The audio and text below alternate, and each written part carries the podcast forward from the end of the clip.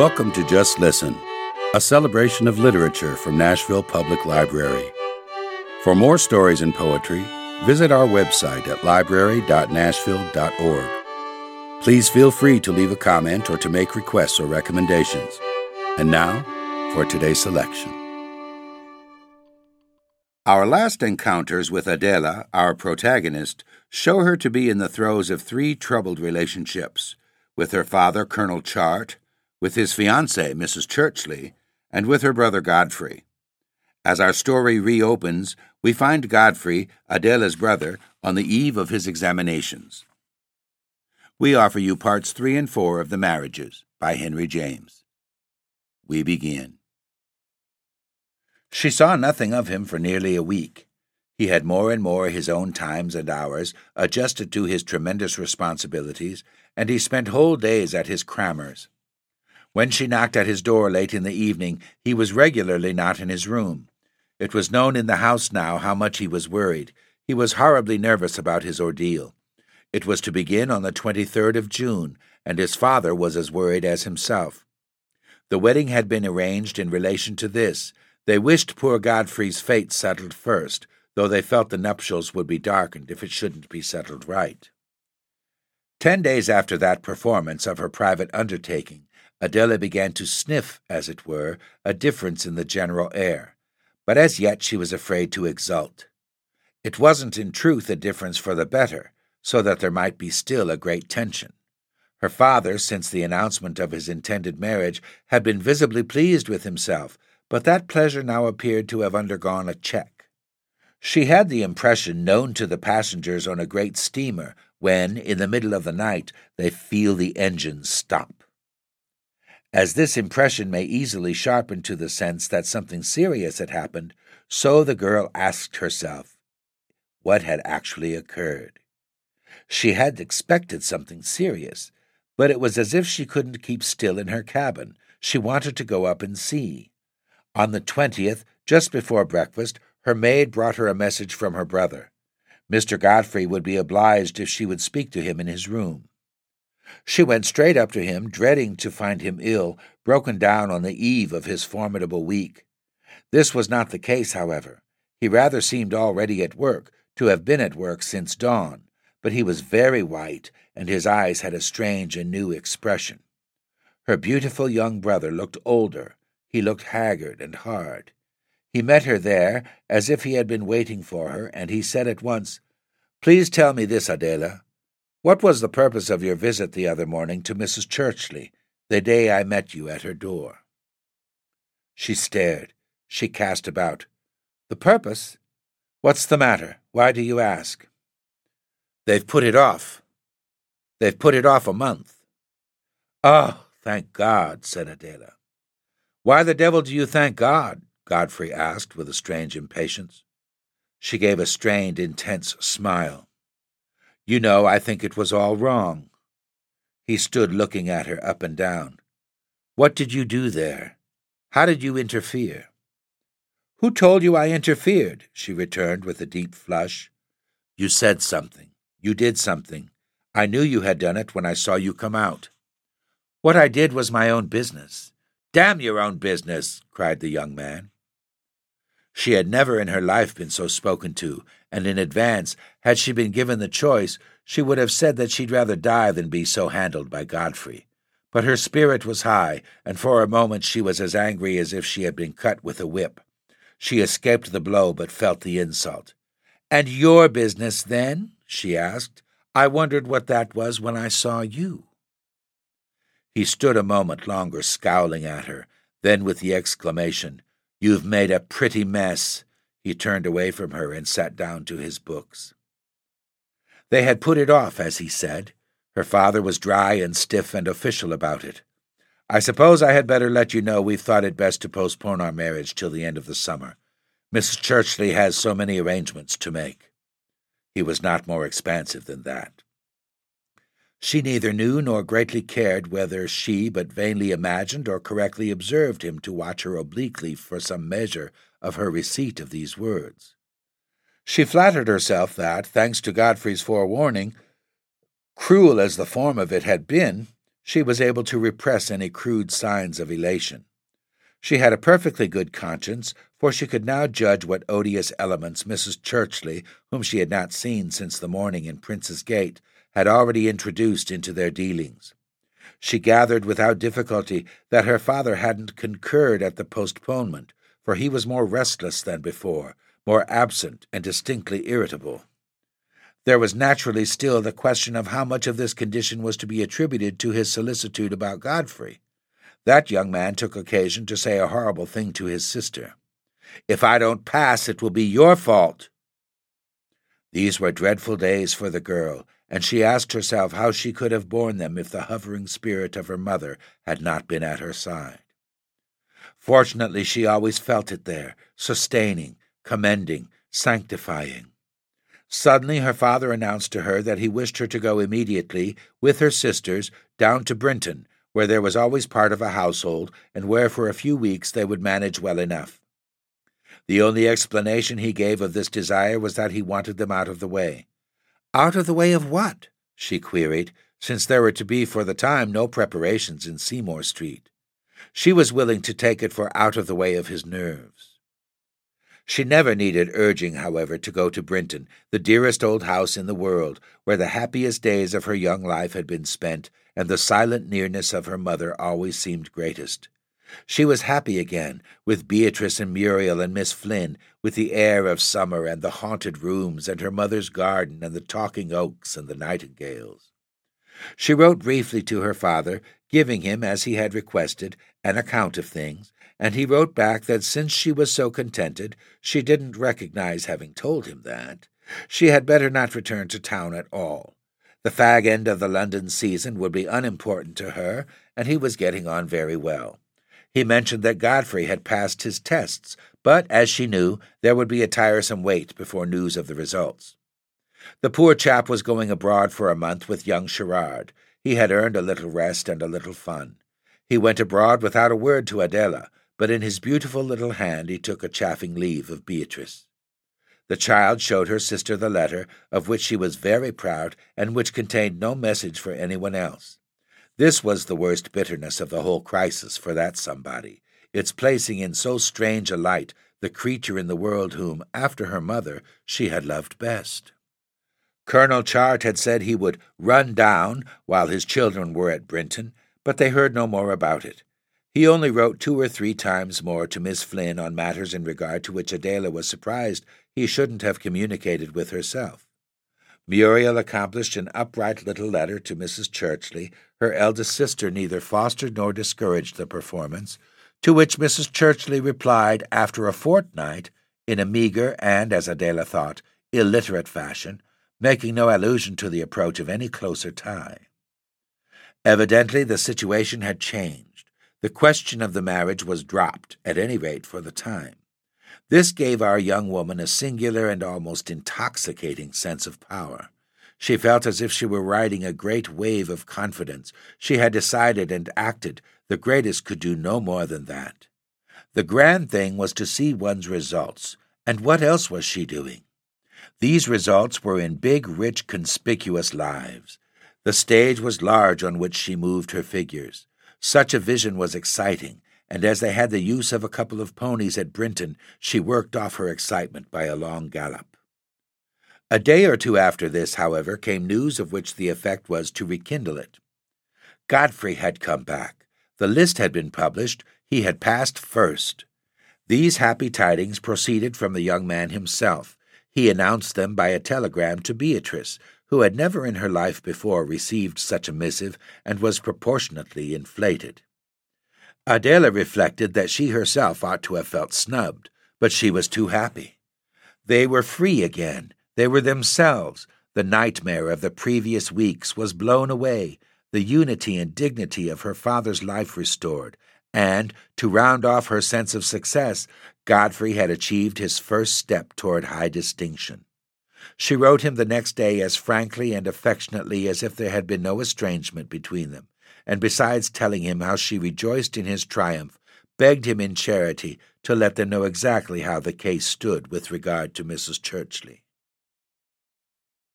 Late in the summer afternoon, she walked through the park to the village with her letter, posted it, and came back.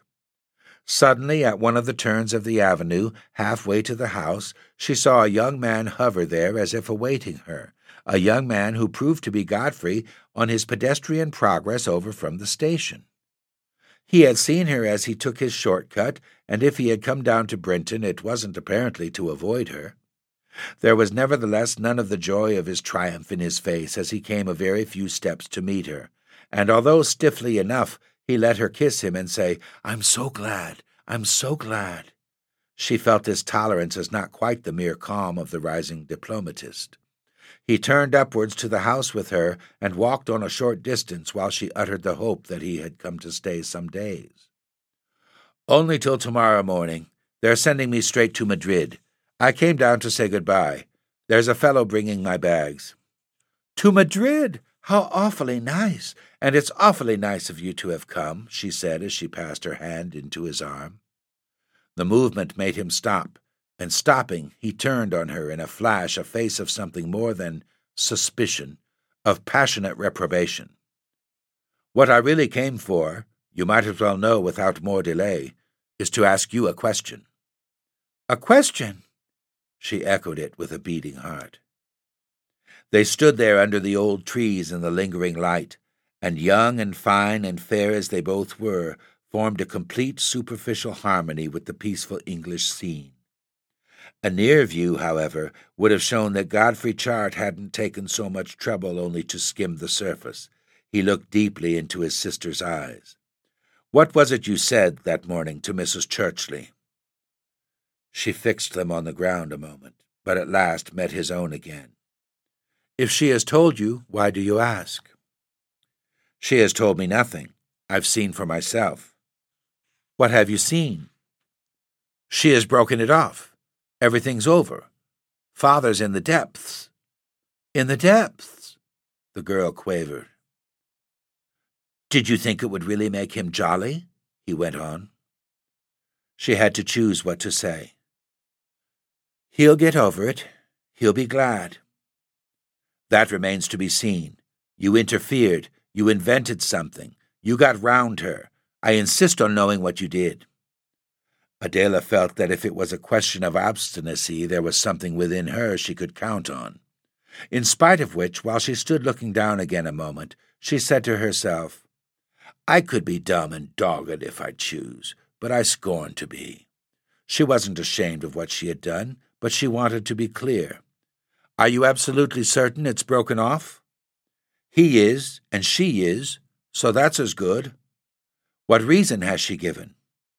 None at all, or half a dozen. It's the same thing. She has changed her mind. She mistook her feelings. She can't part with her independence. Moreover, he has too many children. Did he tell you this? the girl asked. Mrs. Churchley told me. She has gone abroad for a year. And she didn't tell you what I said to her? Godfrey showed an impatience. Why should I take this trouble if she had? You might have taken it to make me suffer, said Adela. That appears to be what you want to do. No, I leave that to you. It's the good turn you've done me, cried the young man with hot tears in his eyes. She stared, aghast with the perception that there was some dreadful thing she didn't know. But he walked on, dropping the question angrily and turning his back to her as if he couldn't trust himself. She read his disgust in his averted face, in the way he squared his shoulders and smote the ground with his stick, and she hurried after him and presently overtook him. She kept by him for a moment in silence, then she broke out. What do you mean? What in the world have I done to you? She would have helped me. She was all ready to help me, Godfrey portentously said. Helped you in what? She wondered what he meant. If he had made debts that he was afraid to confess to his father and, of all horrible things, had been looking to Mrs. Churchley to pay. She turned red with the mere apprehension of this, and, on the heels of her guess, exulted again at having perhaps averted such a shame. Can't you just see I'm in trouble? Where are your eyes, your senses, your sympathy that you talk so much about? Haven't you seen these six months that I've a cursed worry in my life? She seized his arm, made him stop, stood looking up at him like a frightened little girl. What's the matter, Godfrey? What is the matter? You've gone against me so I could strangle you, he growled. This image added nothing to her dread. Her dread was that he had done some wrong, was stained with some guilt. She uttered it to him with clasped hands, begging him to tell her the worst. But, still more passionately, he cut her short with his own cry. In God's name, satisfy me! What infernal thing did you do? It wasn't infernal. It was right. I told her mamma had been wretched, said Adela. Wretched? You told her such a lie? It was the only way, and she believed me. Wretched how? Wretched when? Wretched where? the young man stammered. I told her papa had made her so, and that she ought to know it. I told her the question troubled me unspeakably, but that I had made up my mind it was my duty to initiate her. Adela paused, the light of bravado in her face, as if, though struck while the words came with the monstrosity of what she had done, she was incapable of abating a jot of it. I notified her that he had faults and peculiarities that made Mamma's life a long worry, a martyrdom that she hid wonderfully from the world, but that we saw and that I had often pitied. I told her what they were, those faults and peculiarities. I put the dots on the I's. I said it wasn't fair to let another person marry him without a warning. I warned her. I satisfied my conscience. She could do as she liked. My responsibility was over. Godfrey gazed at her. He listened with parted lips, incredulous and appalled. You invented such a tissue of falsities and calumnies and you talk about your conscience? You stand there in your senses and proclaim your crime? I'd have committed any crime that would have rescued us. You insult and blacken and ruin your own father, Godfrey kept on. He'll never know it. She took a vow she wouldn't tell him. Ah, I'll be damned if I won't tell him, he rang out. Adela felt sick at this, but she flamed up to resent the treachery as it struck her of such a menace. I did right! I did right! she vehemently declared. I went down on my knees to pray for guidance, and I saved Mamma's memory from outrage. But if I hadn't, if I hadn't, she faltered an instant. I'm not worse than you, and I'm not so bad, for you've done something that you're ashamed to tell me. He had taken out his watch he looked at it with quick intensity, as if not hearing nor heeding her. Then, his calculating eyes raised, he fixed her long enough to exclaim with unsurpassable horror and contempt, You raving maniac! He turned away from her. He bounded down the avenue in the direction from which they had come, and while she watched him, strode away across the grass toward the short cut to the station. Part 4 his bags, by the time she got home, had been brought to the house, but Beatrice and Muriel, immediately informed of this, waited for their brother in vain. Their sister said nothing to them of her having seen him, and she accepted after a little, with a calmness that surprised herself, the idea that he had returned to town to denounce her. She believed this would make no difference now. She had done what she had done. She had somehow a stiff faith in Mrs. Churchley. Once that so considerable mass had received its impetus, it wouldn't, it couldn't pull up. It represented a heavy footed person, incapable of further agility. Adela recognized too how well it might have come over her that there were too many children. Lastly, the girl fortified herself with the reflection, grotesque in the conditions and conducing to prove her sense of humor not high, that her father was after all not a man to be played with. It seemed to her, at any rate, that if she had baffled his unholy purpose, she could bear anything bear imprisonment and bread and water, bear lashes and torture, bear even his lifelong reproach. What she could bear least was the wonder of the inconvenience she had inflicted on Godfrey. She had time to turn this over, very vainly, for a succession of days, days more numerous than she had expected, which passed without bringing her from London any summons to come up and take her punishment. She sounded the possible, she compared the degrees of the probable, feeling, however, that as a cloistered girl she was poorly equipped for speculation. She tried to imagine the calamitous things young men might do, and could only feel that such things would naturally be connected either with borrowed money or with bad women. She became conscious that after all she knew almost nothing about either of those interests. The worst woman she knew was Mrs. Churchley herself. Meanwhile, there was no reverberation from Seymour Street, only a sultry silence. At Brinton, she spent hours in her mother's garden, where she had grown up, where she considered that she was training for old age, since she meant not to depend on whist.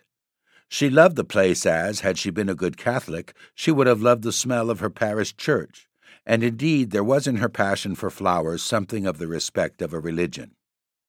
They seemed to her the only things in the world that really respected themselves, unless one made an exception for Nutkins, who had been in command all through her mother's time, with whom she had had a real friendship, and who had been affected by their pure example. He was the person left in the world with whom, on the whole, she could speak most intimately of the dead. They never had to name her together, they only said she, and Nutkins freely conceded that she had taught him everything he knew. When Beatrice and Muriel said she, they referred to Mrs. Churchley. Adela had reason to believe she should never marry, and that some day she should have about a thousand a year. This made her see in the far future a little garden of her own, under a hill, full of rare and exquisite things, where she would spend most of her old age on her knees with an apron and stout gloves, with a pair of shears and a trowel, steeped in the comfort of being thought mad.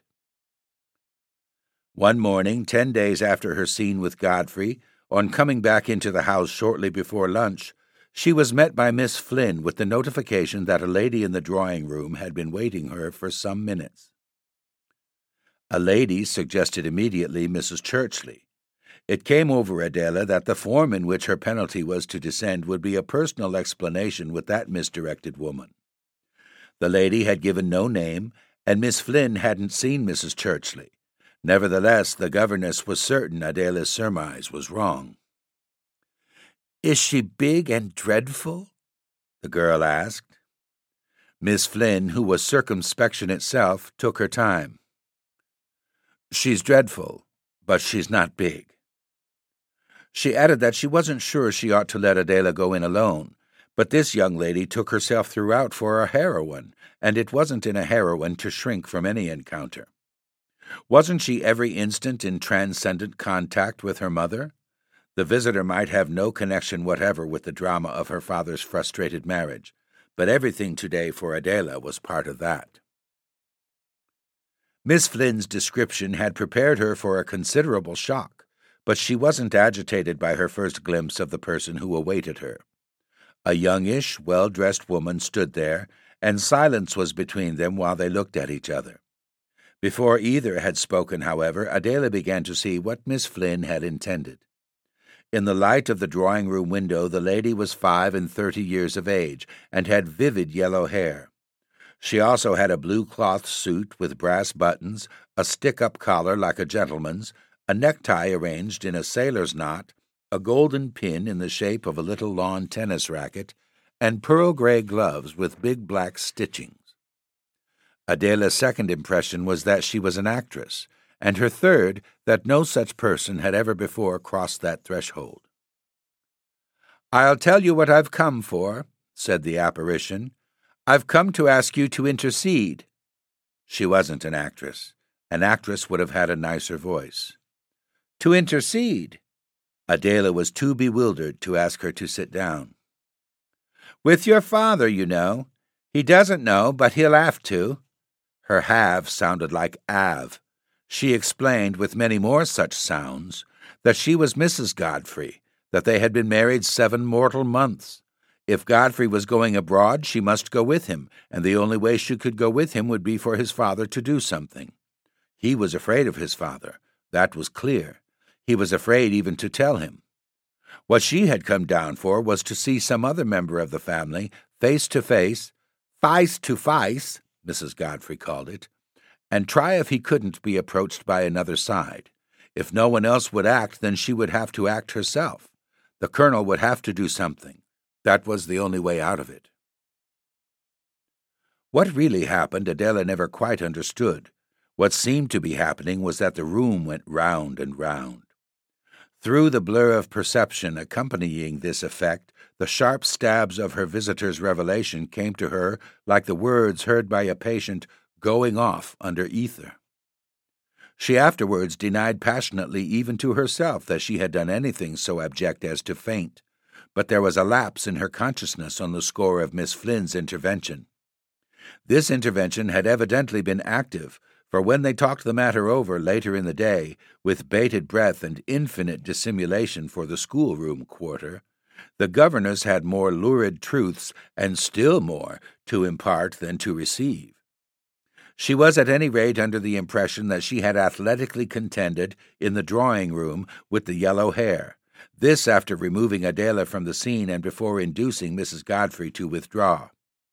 Miss Flynn had never known a more thrilling day, for all the rest of it was pervaded with agitations and conversations, precautions and alarms. It was given out to Beatrice and Muriel that their sister had been taken suddenly ill, and the governess ministered to her in her room. Indeed, Adela had never found herself less at ease, for this time she had received a blow that she couldn't return. There was nothing to do but take it, to endure the humiliation of her wound. At first she declined to take it, having, as might appear, the much more attractive resource of regarding her visitant as a mere masquerading person, an impudent impostor. On the face of the matter, moreover, it wasn't fair to believe till one heard, and to hear in such a case was to hear Godfrey himself.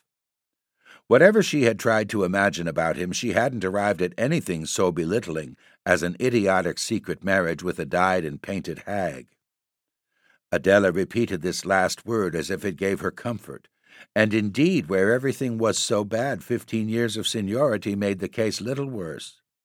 Miss Flynn was portentous, for Miss Flynn had had it out with the wretch. She had cross examined her and had not broken her down. This was the most uplifted hour of Miss Flynn's life, for whereas she had usually to content herself with being humbly and gloomily in the right, she could now be magnanimously and showily so. Her only perplexity was as to what she ought to do write to Colonel Chart or go up to town to see him. She bloomed with alternatives. She resembled some dull garden path which, under a copious downpour, has begun to flaunt with color. Toward evening, Adela was obliged to recognize that her brother's worry, of which he had spoken to her, had appeared bad enough to consist even of a low wife, and to remember that, so far from being inconceivable a young man in his position should clandestinely take one, she had been present, years before, during her mother's lifetime, when Lady Molesley declared gaily over a cup of tea that this was precisely what she expected of her eldest son. The next morning it was the worst possibilities that seemed clearest, the only thing left with a tatter of dusky comfort being the ambiguity of Godfrey's charge that her own action had done for him. That was a matter by itself, and she racked her brains for a connecting link between Mrs. Churchley and Mrs. Godfrey.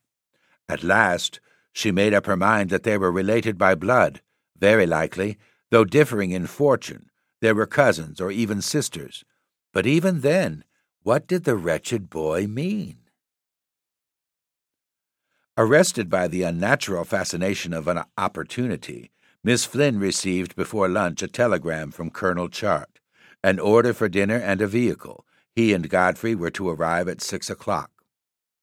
Adela had plenty of occupation for the interval, since she was pitying her father when she wasn't rejoicing that her mother had gone too soon to know. She flattered herself she had made out the providential reason of that cruelty now. She found time, however, still to wonder for what purpose, given the situation, Godfrey was to be brought down.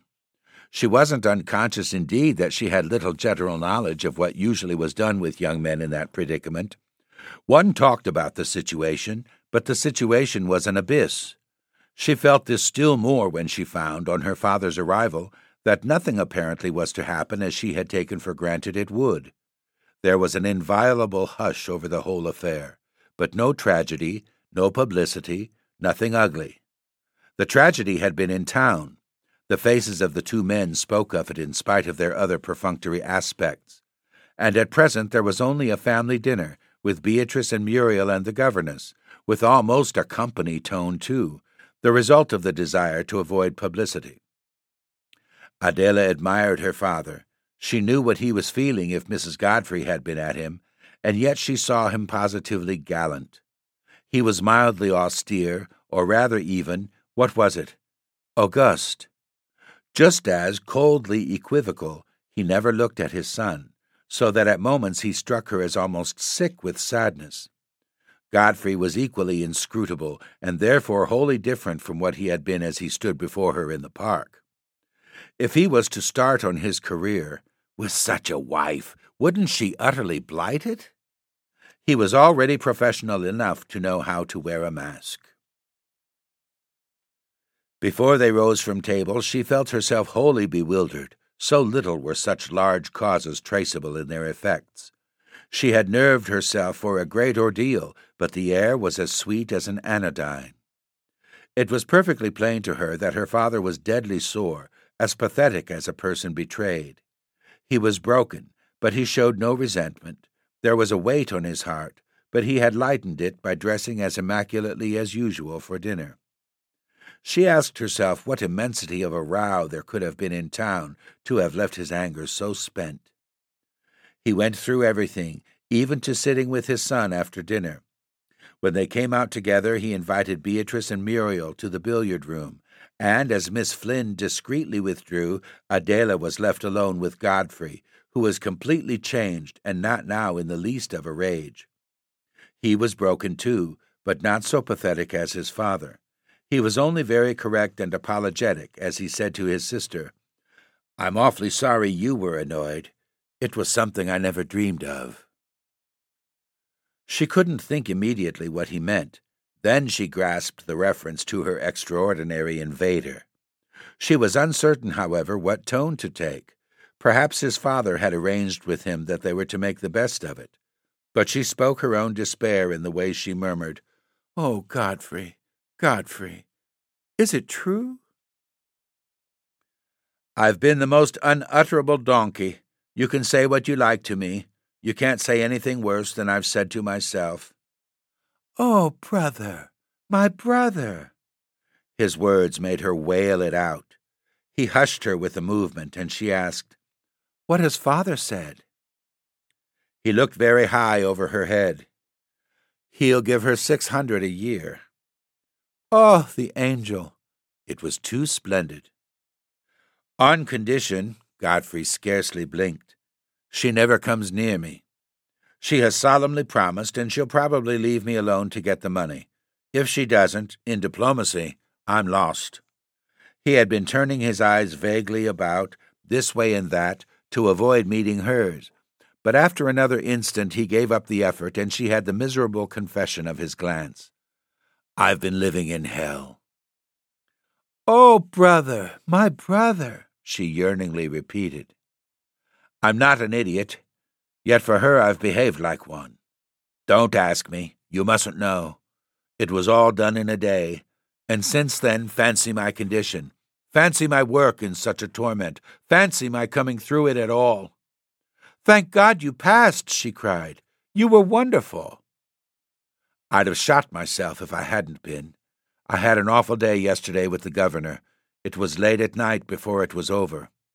I leave England next week. He brought me down here for it to look well, so that the children shan't know. He's wonderful, too, Adela murmured. Wonderful, too, Godfrey echoed. Did she tell him? The girl went on. She came straight to Seymour Street from here. She saw him alone first, then he called me in. That luxury lasted about an hour. Poor, poor father, Adela moaned at this, on which her brother remained silent. Then, after he had alluded to it as the scene he had lived in terror of all through his cramming, and she had sighed forth again her pity and admiration for such a mixture of anxieties and such a triumph of talent, she pursued, Have you told him? Told him what? What you said you would. What I did. Godfrey turned away as if at present he had very little interest in that inferior tribulation. I was angry with you, but I cooled off. I held my tongue. She clasped her hands. You thought of Mamma. Oh, don't speak of Mamma, he cried in a rueful tenderness. It was indeed not a happy moment, and she murmured, No.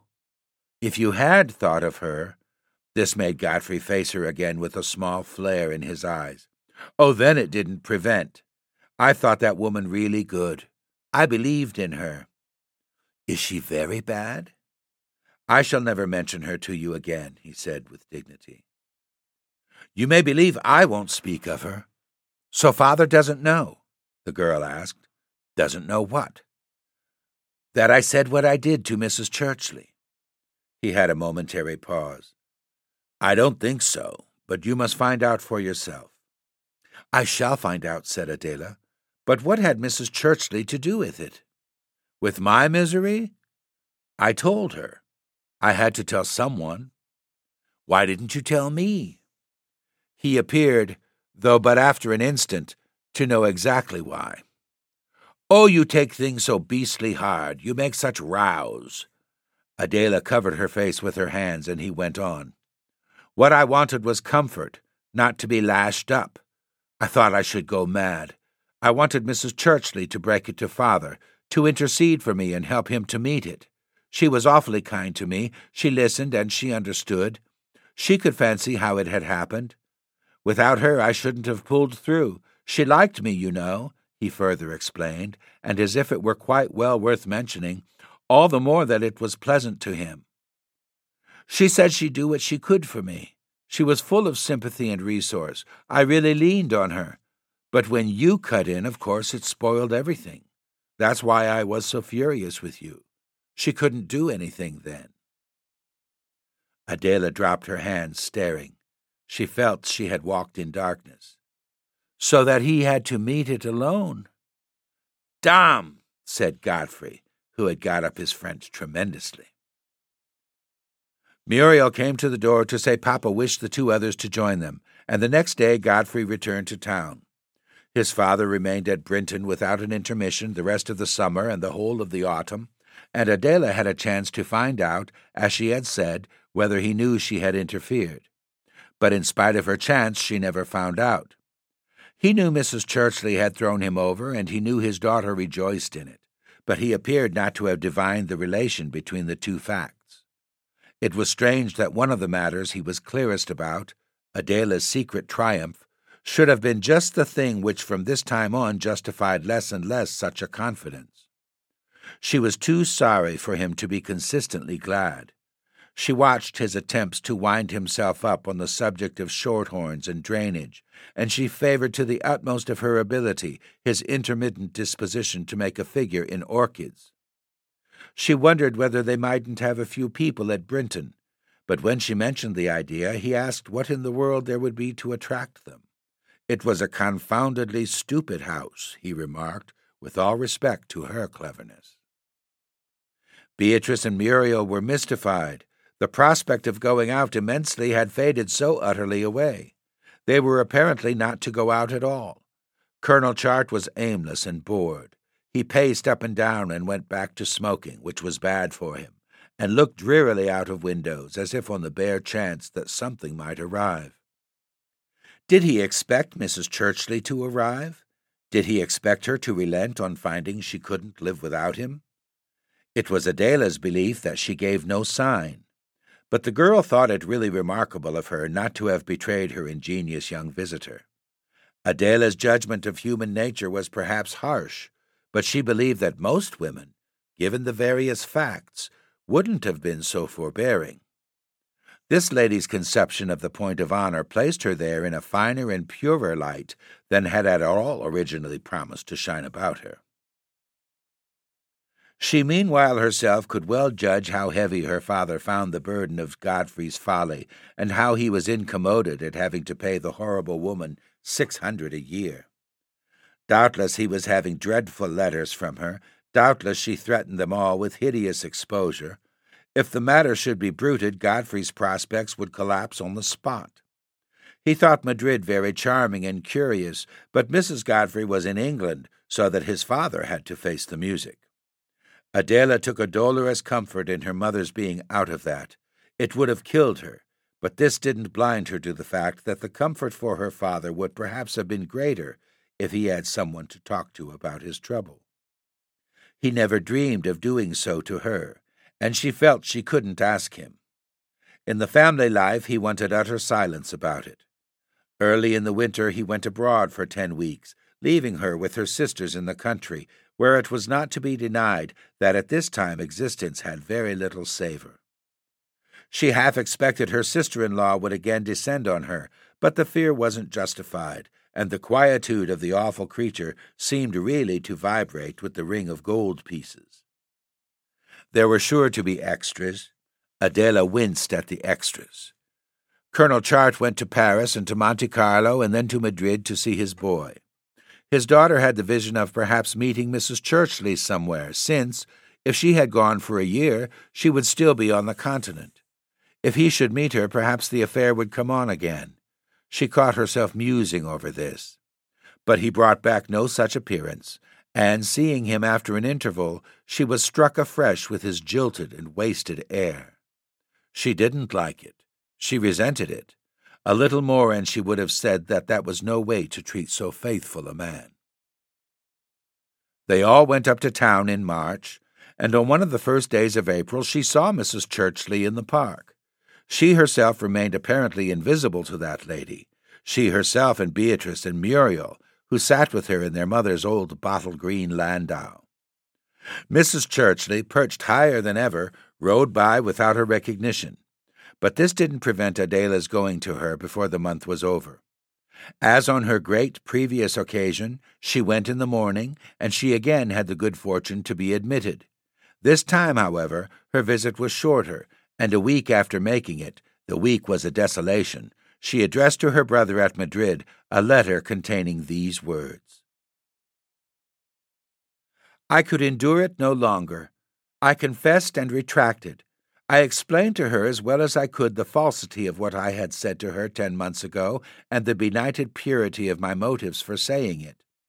I besought her to regard it as unsaid, to forgive me, not to despise me too much, to take pity on poor, perfect Papa, and come back to him.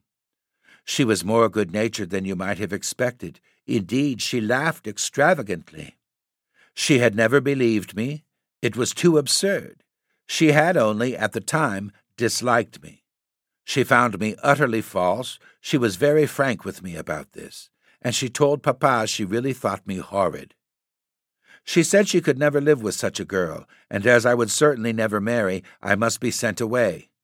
In short, she quite loathed me. Papa defended me. He refused to sacrifice me, and this led practically to their rupture. Papa gave her up, as it were, for me. Fancy the angel, and fancy what I must try to be to him for the rest of his life. Mrs. Churchley can never come back. She's going to marry Lord Dovedale. Thanks for joining us. Tune in to another session of Just Listen by visiting your Nashville Public Library website at library.nashville.org.